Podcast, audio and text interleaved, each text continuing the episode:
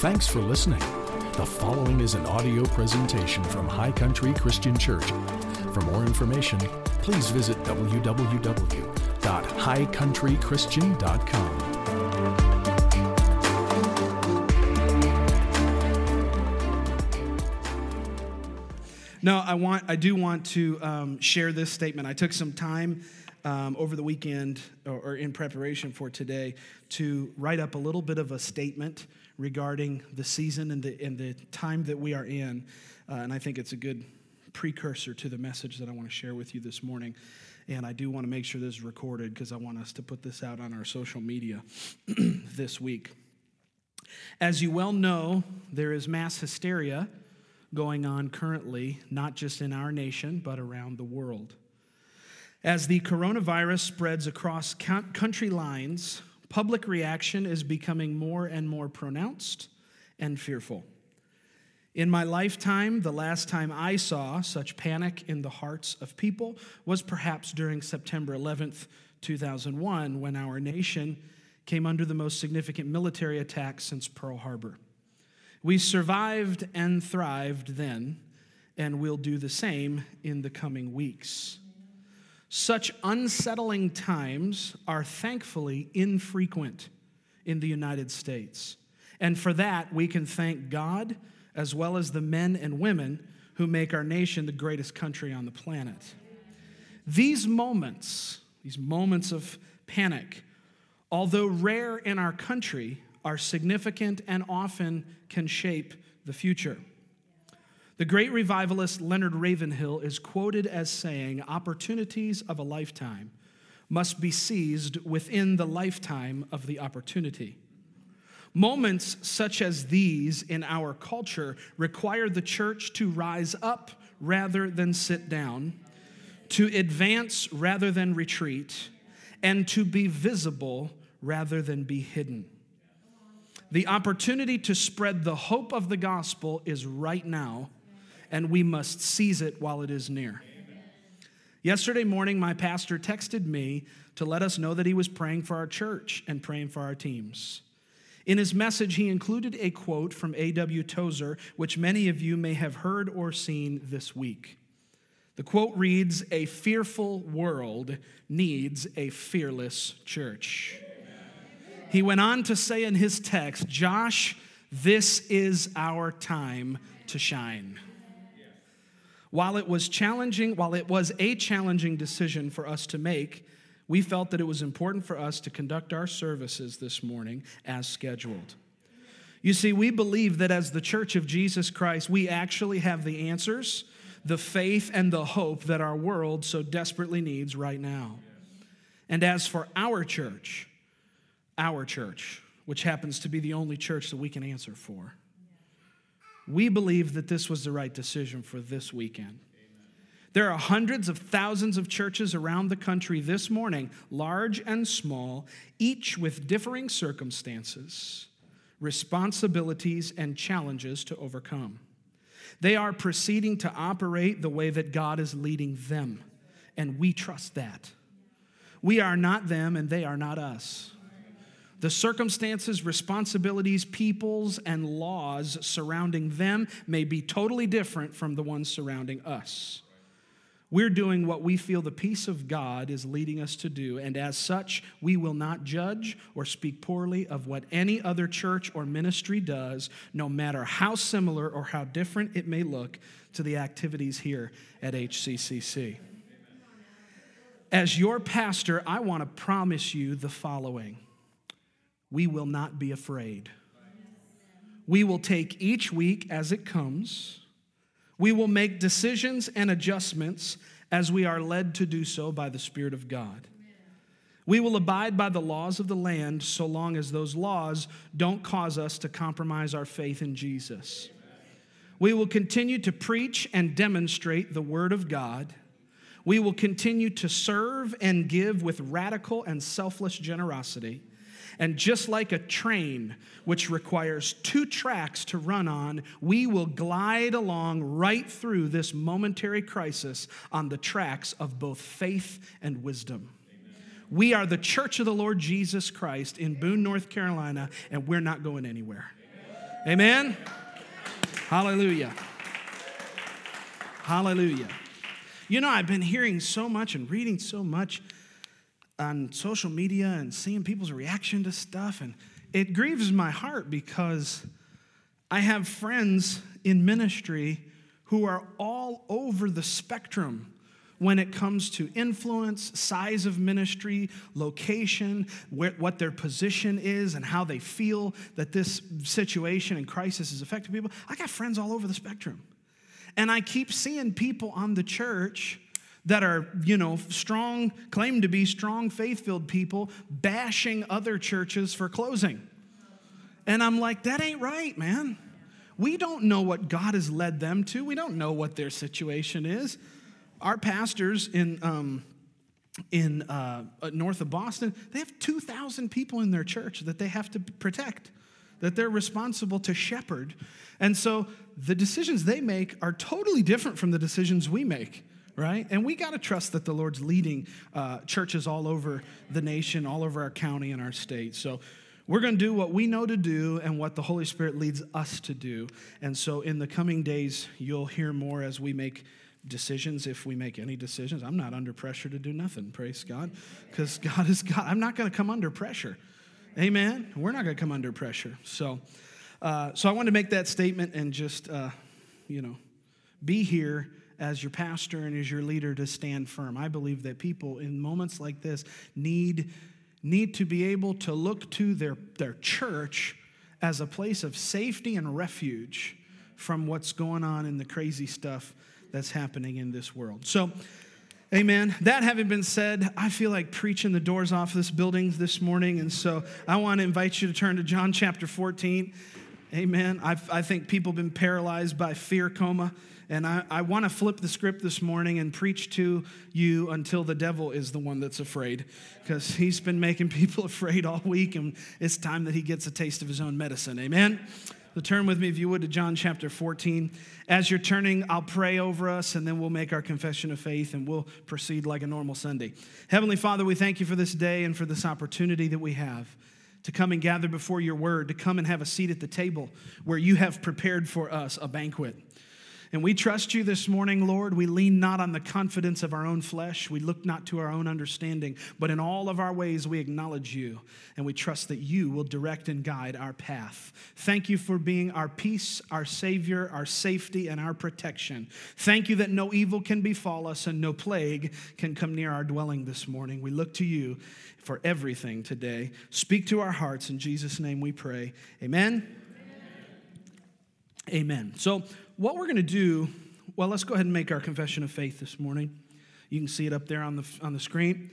Let's read it out loud together today. Thank you, Father, that today the eyes of my heart see you, the ears of my heart hear you, my heart and mind perceive and understand your word and your will.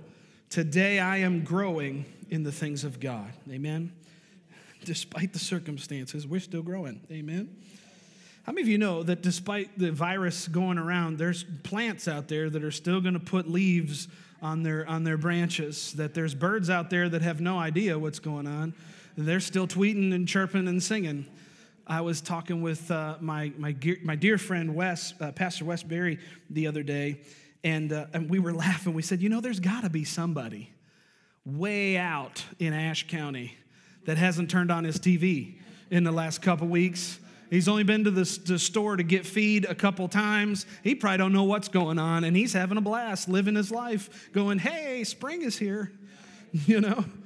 It's amazing how when we disconnect from the source of fear, it's so much easier to connect to a source of faith, which is Christ. Amen. Um, so, what we want to do today, I'm going to share with you, and the title of my message is Let Not Your Heart Be Troubled which you see in John chapter 14, verse 1. I'm not going to preach for very long today because I, I want to make sure that we have time to pray and um, that we have time. If you do have any questions for me or for us about how we've made our decisions and what we're going to do as we go forward, uh, I want you to be able to ask that question at the end of service. And we're also going to take communion together today. So it's going to be a really good time. Let me get my timer up here. I can't believe I forgot to do that before I started, but let's see here. All right, I'm ready to go. John chapter 14, verse 1. Jesus is speaking here, and you can see it up on your screens. He says, Let not your heart be troubled. You believe in God, believe also in me. I read that scripture in a bunch of different translations this week, and I'm trying to remember which specific translation it was. But Jesus, when he says, You believe in God, he posed it as a question You believe in God, don't you? Well, then believe also in me. In other words, you trust the Lord, so trust what I'm saying to you right now, is what Jesus is saying. Let not your heart be troubled. Jesus is not only giving us direction in this verse, but within his command is the grace and the ability to actually fulfill it. That's a very important thing for us to understand, not just in this verse, but in every verse that we read. In every verse in Scripture, when God is giving you a command, He's not just giving you a command, but in the command is the grace that you need to actually fulfill the command. When Jesus tells us not to fear, he's not just telling us that we should, he's telling us that we can. Amen? He's saying, don't be afraid. And it's not just that he's telling us that, he's giving us the ability to not be afraid. It's like when you bought a toy as a child and the batteries were included. Y'all remember that? Probably mostly for boys, because I think most dolls don't have batteries in them and stuff, but a lot of the toys that I played with as a boy, you had to have batteries. And some of them were like, batteries not included. And some of them were, the batteries were in there. Praise God. We don't have to go digging through drawers to find batteries. Well, it's the same concept when the Lord gives us a direction, when He gives us a command. When Jesus says, Don't be afraid, there's batteries included. Amen. You can, you can plug in and immediately start not being afraid just because you heard Him say it. Yeah. Amen? That's why the Bible says in John chapter 1 that when Jesus came, he came full of grace and truth. The truth that he gives you is the standard for your life. The grace that comes with the truth is what allows you to be able to live the standard that he gave you. You see, isn't that powerful? And it happens all over the scripture. When, when Paul says in Ephesians chapter 3, be strong in the Lord and in the power of his might, it's not a suggestion, it's a commandment with ability attached to it. There's batteries included. There's batteries included. Amen. Be strong in the Lord. Oh, wait, I just feel myself getting stronger just hearing it. Amen. So, this is what Jesus is doing for us in this verse. And I want to take apart the word troubled or troubled. This is a very important word. In fact, when you read this verse in the Greek language, the word let is actually not in the Greek. And the word your is not there in the Greek. It's it would read not troubled your heart. You see that? Not troubled your heart is the way that it reads literally in the Greek. So the idea of let is actually connected to the word trouble. Okay, so when they translated this out of that original language, they added the proper amount of English words so that the sentence would make sense to us. But the idea of letting is connected, is actually contained in that word trouble. The word trouble means to agitate, to cause inward commotion, to take away one's calmness of mind to strike one's spirit with fear and dread. Wow. This word is often used in the Greek context, was often used to describe the troubling of water. When you see water getting frothed up, that's this idea of this word troubled. When the enemy comes to you and comes to me, he comes with the sole purpose of troubling you on the inside of stirring and frothing up the water of your heart, if I could say it that way. Anybody ever had anybody ever had a, a two liter of Coke and you just shake it up? I'm doing it like this so it'll pick up on the microphone. You just shake it, shake it, shake it. What happens? It'll blow. That's what the devil does to us. Come to your heart to try to shake and agitate and stir and froth the water of your heart so that you blow up. Right? Jesus is teaching us that that's not the way he wants us to live. How many of us could say that when fear comes, as the, as the um, as that word definition says, when fear comes, it strikes our heart with dread. Any, anybody besides me ever been there? Yeah? How many of us could say that's happened in the past seven days? Anybody? In other words, it's not a quiet thing. When fear comes and when dread comes, it can often be sudden and alarming. I, as I was reading this and looking at this definition, I immediately thought back to the scripture, the second half of Isaiah 59 19, which says, When the enemy comes in like a flood, the Spirit of the Lord lifts up a standard against him. How many of you have ever felt the enemy come in like a flood? Amen. But how many of you know when that happens, it's the Spirit of the Lord that will lift you up. There's a Spirit of the Lord that will raise a standard against him. Now, the unique thing about this Greek word troubled is the three inflections that are used in the Greek language. And for the next 90 seconds, I'm going to ask you to put on your Greek nerd hat with me. And let's just, it won't be too painful, I promise. Just put your nerd hat on with me for just a second. And let's, let me share with you the three inflections that come with this Greek word. This word is used here, and it is present, passive, imperative. Present, passive, imperative. What does that mean? Present means it's something, something happening right now. Duh, right? Present tense. The troubling of the water is happening right now. It's not something going to happen. It's, it's different from when the enemy tries to tempt you into believing something bad will happen. And it's different from something that happened in the past. It's present. Second, it's passive, meaning that it's happening to you coming from the outside. Oftentimes, the troubling of the enemy is not from within you, it's something coming from the outside trying to get access to your heart it's passive. And then third, it is imperative. It's a command with a strong emphasis. That's where we get the word let in the English translation of that verse. When it says, Let not your heart be troubled. It's an imperative command with strong emphasis. In other words, Jesus is saying this, and in the Greek, it's in all capitals, bolded with like four exclamation points. It's imperative. He said, Let not your heart be troubled. Don't don't, don't, don't let your heart be troubled. So, having defined this word and understanding these three Greek inflections present, passive, imperative we could translate this verse this way There's an agitation and an inward commotion that is coming right now from the outside world to strike your spirit with fear and dread, don't let it into your heart. Amen. Amen. Let me read that for you one more time. We could translate this verse to read like this there is an agitation and an inward commotion that is coming right now from the outside world to strike your spirit with fear and dread. Don't let it into your heart. Amen. Amen. Jesus is not playing games.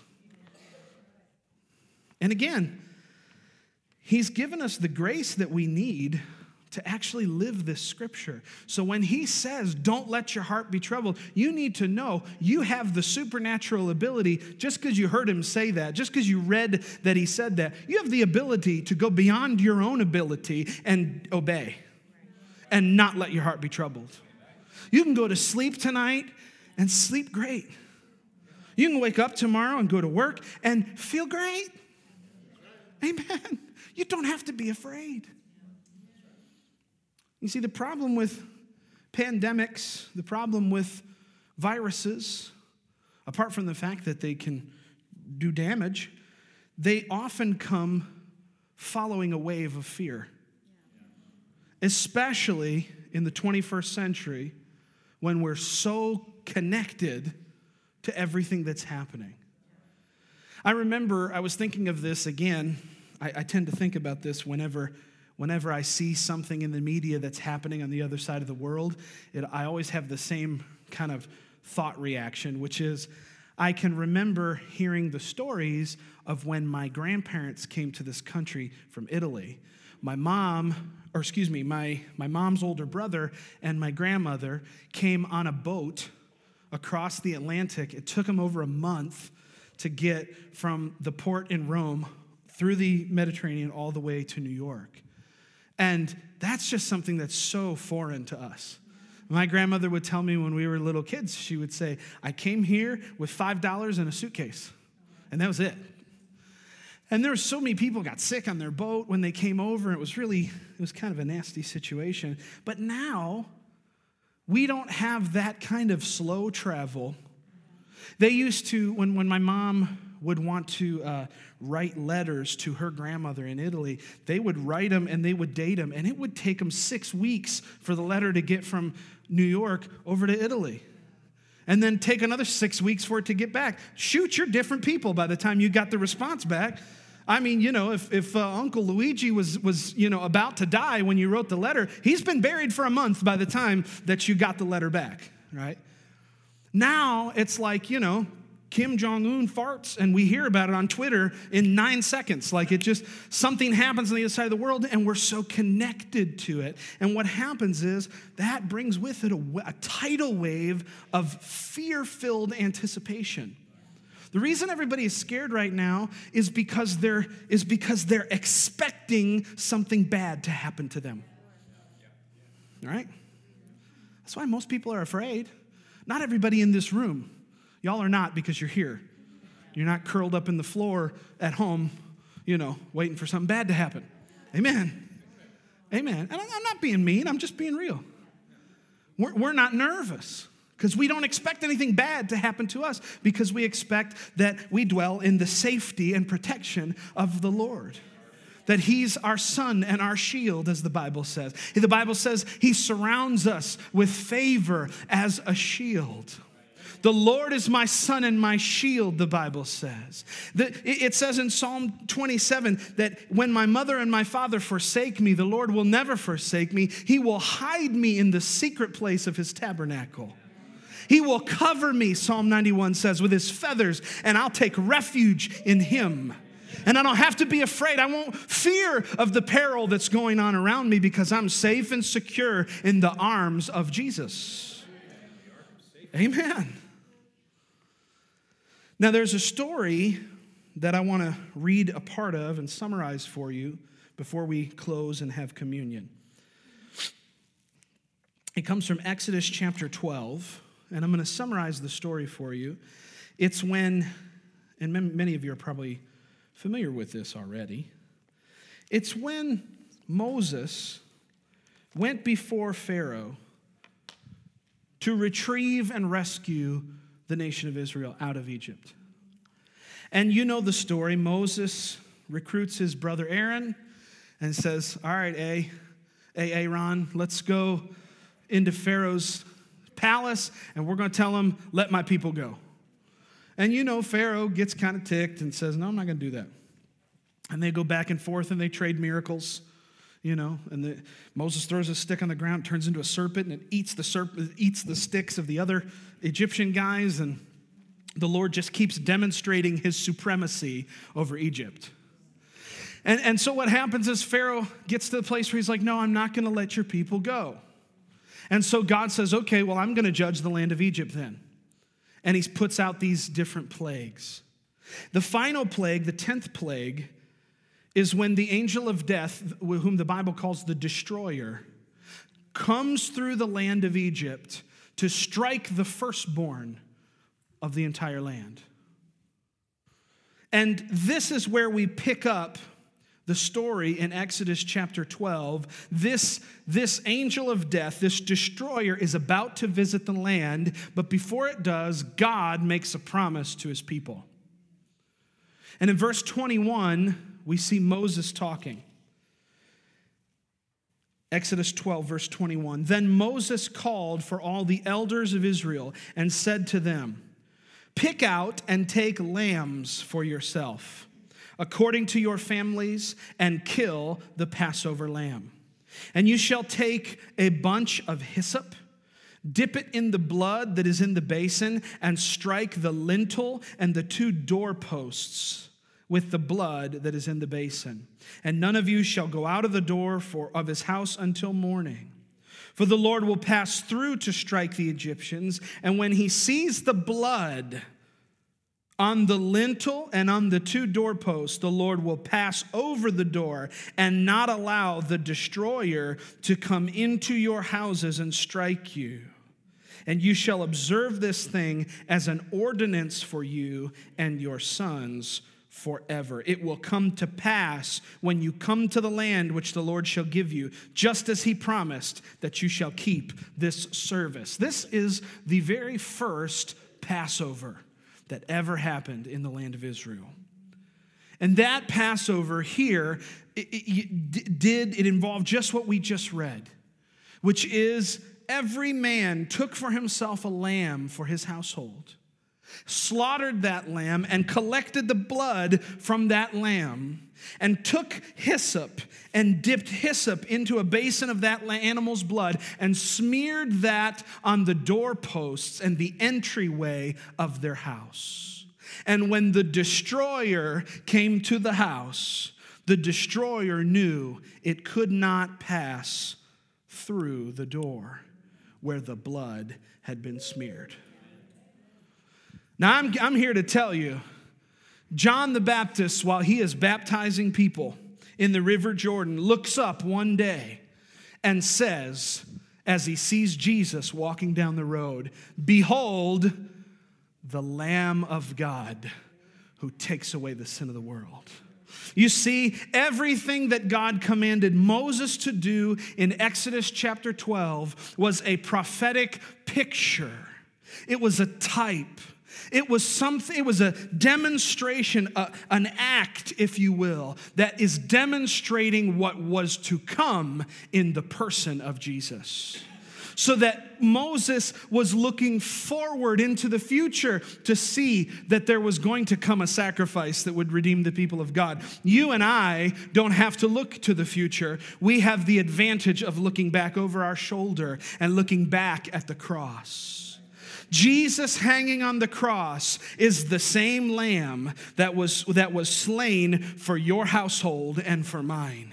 So when we believe and we receive his word, we prophetically take hyssop and we take his blood and we smear it on the entrance of our heart. And we know that when we're covered in the blood of Jesus, the destroyer cannot penetrate where the blood has been smeared. Amen. The destroyer does not have a right to have access to you. The blood of the Lamb stands as a line of protection around us and around our households. Jesus is the Lamb of God, slain before the foundation of the world. Every single Christian can look to him as the Lamb for their house. His blood gives us immunity from the curse. God's not the cause of the coronavirus, folks. He's the answer. Amen. You got a lamb in your house this morning. You can sleep just as soundly as Moses and Aaron and their families slept with their head on the pillow, not worried about the angel of death because I, I checked, there's blood on my house. There's a line of demarcation around me and mine called the blood of the Lamb, and the, the destroyer has zero choice. Amen. Don't be afraid. Let not your heart be troubled.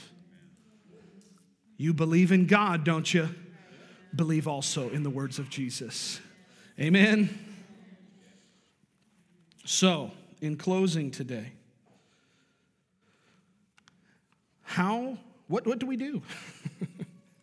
what do we do? How do we pray? The simple answer is that we do what we always do to the best of our ability. You remember when World War II was happening and the and the the British Parliament released the statement that you would see on all kinds of signs, and then you know, 50 years later, some hipster put it on a T-shirt, and it says "Keep calm and carry on." Y'all remember that statement? Keep calm and carry on. You've seen that on pictures, haven't you? Well, that's what the that's what the British Parliament said to the people of England during World War II when Hitler got through the barricades and invaded France and started to bomb uh, on the beaches in uh, France. They knew that he was coming for England. And the British, pub, the British didn't want to alarm the public, so they said, keep calm and carry on. When you hear air raid sirens, keep going, it's going to be all right. And I, I would say the same thing to us today keep calm and carry on. Faith carries on in the same way, regardless of the circumstances. Amen. If you look for fear, you'll find it. if you look for fear, you'll find it. Whatever, wherever we remove faith, hear, hear, hear me now. Wherever, hear me now. Hear me now. Anyways, sorry, I just thought of Bob Marley. Hear me now, people. It, it, anytime that you remove faith, it creates a vacuum that will be filled by something negative. I promise you. I told my wife this week, I've had the best time with the Lord this week. I have had the best time with Jesus this week. On Thursday afternoon or Thursday morning, I went for a walk. I haven't gone for a walk in a long time.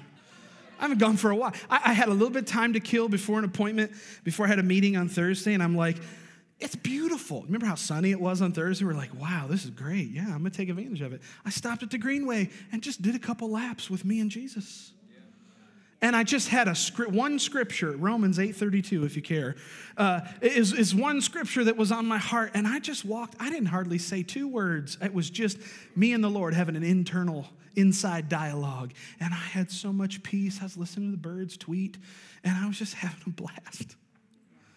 And I said to Brian, I said, you know, it's been so. E- I feel like it's been so easy this week to not be afraid of the coronavirus, and I realized why I just haven't been entertaining the news. I haven't been entertained. I've just in, in, like intentionally disconnected. And people say, well, then you're not going to be informed. No, trust me, I'll be informed. I got enough people around me that'll tell me everything I need to know that I need to know. And everything I don't need to know, I don't need to know. And I'm going to disconnect from it on purpose so that I can keep my heart in peace. And here's what I realize when you disconnect from fear, faith becomes so easy. I have not struggled one ounce to stir up my faith so that I'll be confident. It's my default setting because I'm just not listening to fear. The Bible says in Romans 10 17, faith comes by hearing, and hearing by the word of God. If you and I'll just disconnect from what the talking heads are saying, trust me, you'll still get all the information you need just disconnect from what they're saying and intentionally just be with Jesus, faith will be no problem. It will be so easy. You'll be like, oh my God, I have faith. I didn't, I didn't even try. Amen. So, what do we do? Simple answer keep carrying on. One of the best ways to keep your heart from fear is to treat every day as though it's a normal day we can do a few things, and I'm going to share with you a few things that you can write down if you want to. We can comply with recommendations from the medical experts, aka wash your stinking hands. It's gross how many people are washing their hands for the first time on a regular basis. Okay?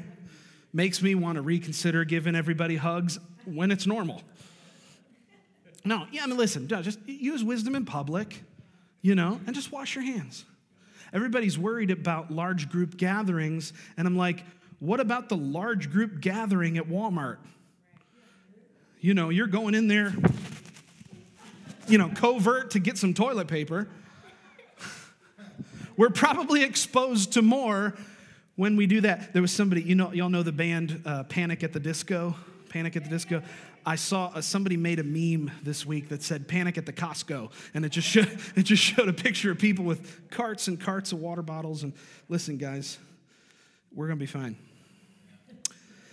Use wisdom in public, wash your hands. I, th- I was thinking about what um, Benjamin Franklin said an ounce of prevention is worth a pound of cure.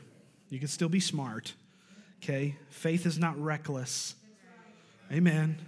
That's why I said in the opening statement a train requires two tracks to run.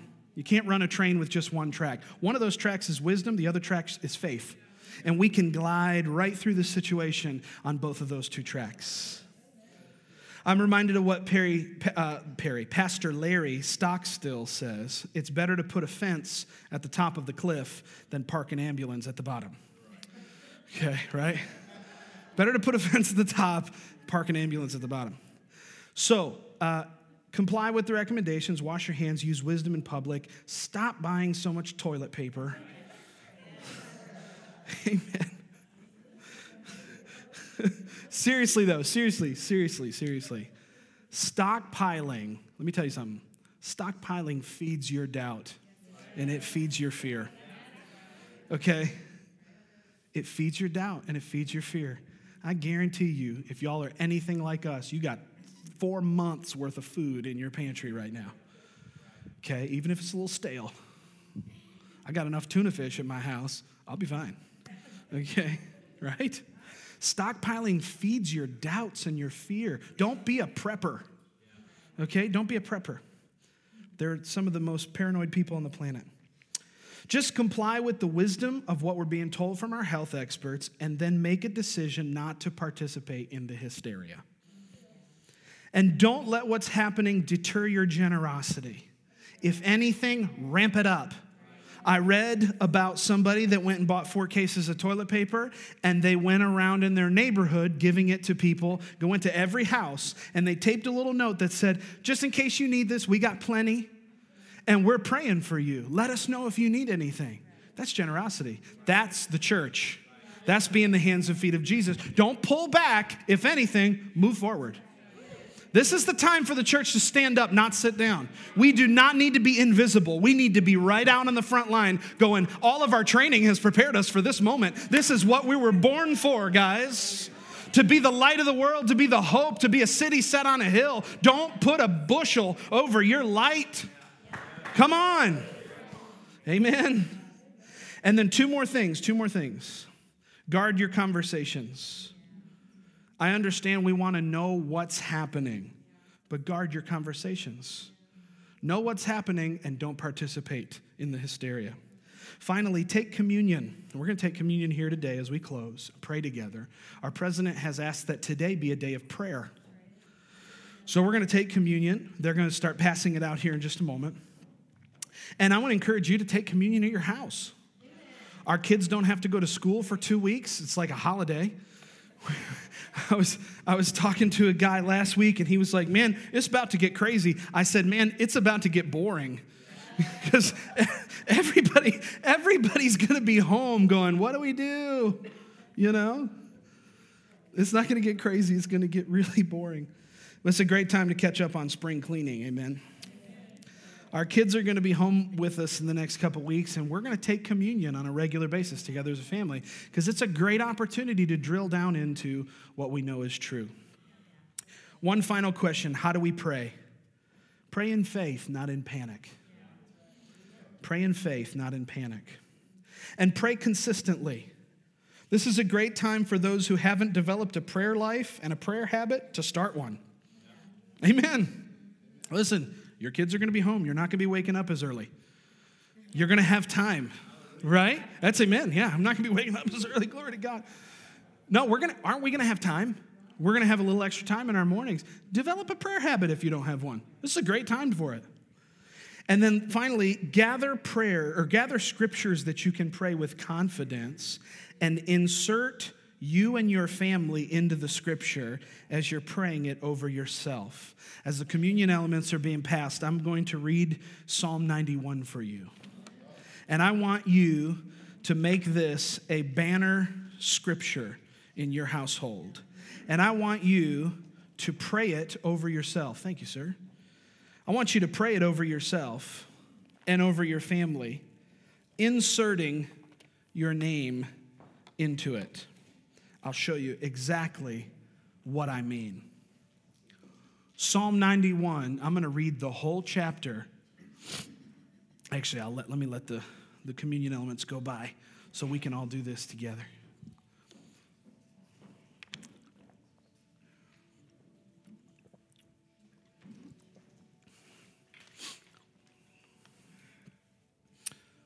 Hmm. oh, I'm telling you guys, this is not put on. I am so relaxed. I could fall asleep standing up here. I'm so relaxed. And you can be too. It's not, I'm just saying, it's, it's not an act. I'm not putting it on. Psalm 91. And, and I'm going to read through this, and I'm going to do the very thing that I'm asking you to do, which is I'm going to insert myself into this verse as we read. I and my family who dwell in the secret place of the Most High shall abide under the shadow of the Almighty. I will say of the Lord, He is my refuge and my fortress. My God, in Him I will trust. Surely He shall deliver me from the snare of the fowler. Watch this, and from the perilous pestilence. Surely he shall deliver me from the coronavirus.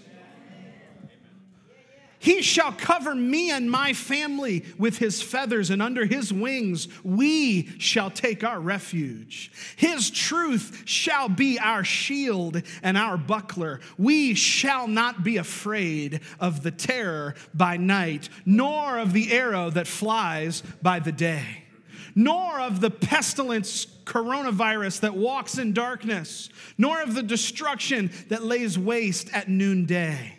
A thousand may fall at my side and 10,000 at my right hand, but it shall not come near me. Only with my eyes shall I look. Think about that for a second. Only with your eyes. How are you gonna how are you to partake in the coronavirus epidemic? Only with your eyes. I'm just to look around. I'm so protected. I'm in my bubble of safety. Only with our eyes shall we look and see the reward of the, the wicked, because we have made the Lord, who is our refuge, even the Most High, our dwelling place. This is the scripture, guys. This is the one spray paint it on your forehead if you have to, so that you remember it. No evil shall befall me, nor shall any plague come near my dwelling place. He will give his angels charge over me to keep me in all of my ways. In their hands they shall bear up myself and my family, lest I dash my foot against a stone. We shall tread upon the lion and upon the cobra. The young lion and the serpent shall we trample underfoot. You know, I was reading that, and the Lord said, If you were to come face to face with a young lion, you'd have a much higher percentage of dying than you were if you were to come face to face with the coronavirus. right? How many of you would rather get the coronavirus than be in a cage with a lion? Most of us, right? Here's the deal. Here's the deal. If God's goodness is strong enough to keep you from the lion, don't you think he'd keep you from the coronavirus? I'm just going to leave that there. The young lion and the serpent shall we trample underfoot because we have set our love upon God. Therefore, he will deliver us. He will set us on high because we have known his name. We shall call upon him and he will answer us. He will be with us in trouble. He will deliver us and honor us. With long life, he will satisfy me and show me his salvation. You're not going to die.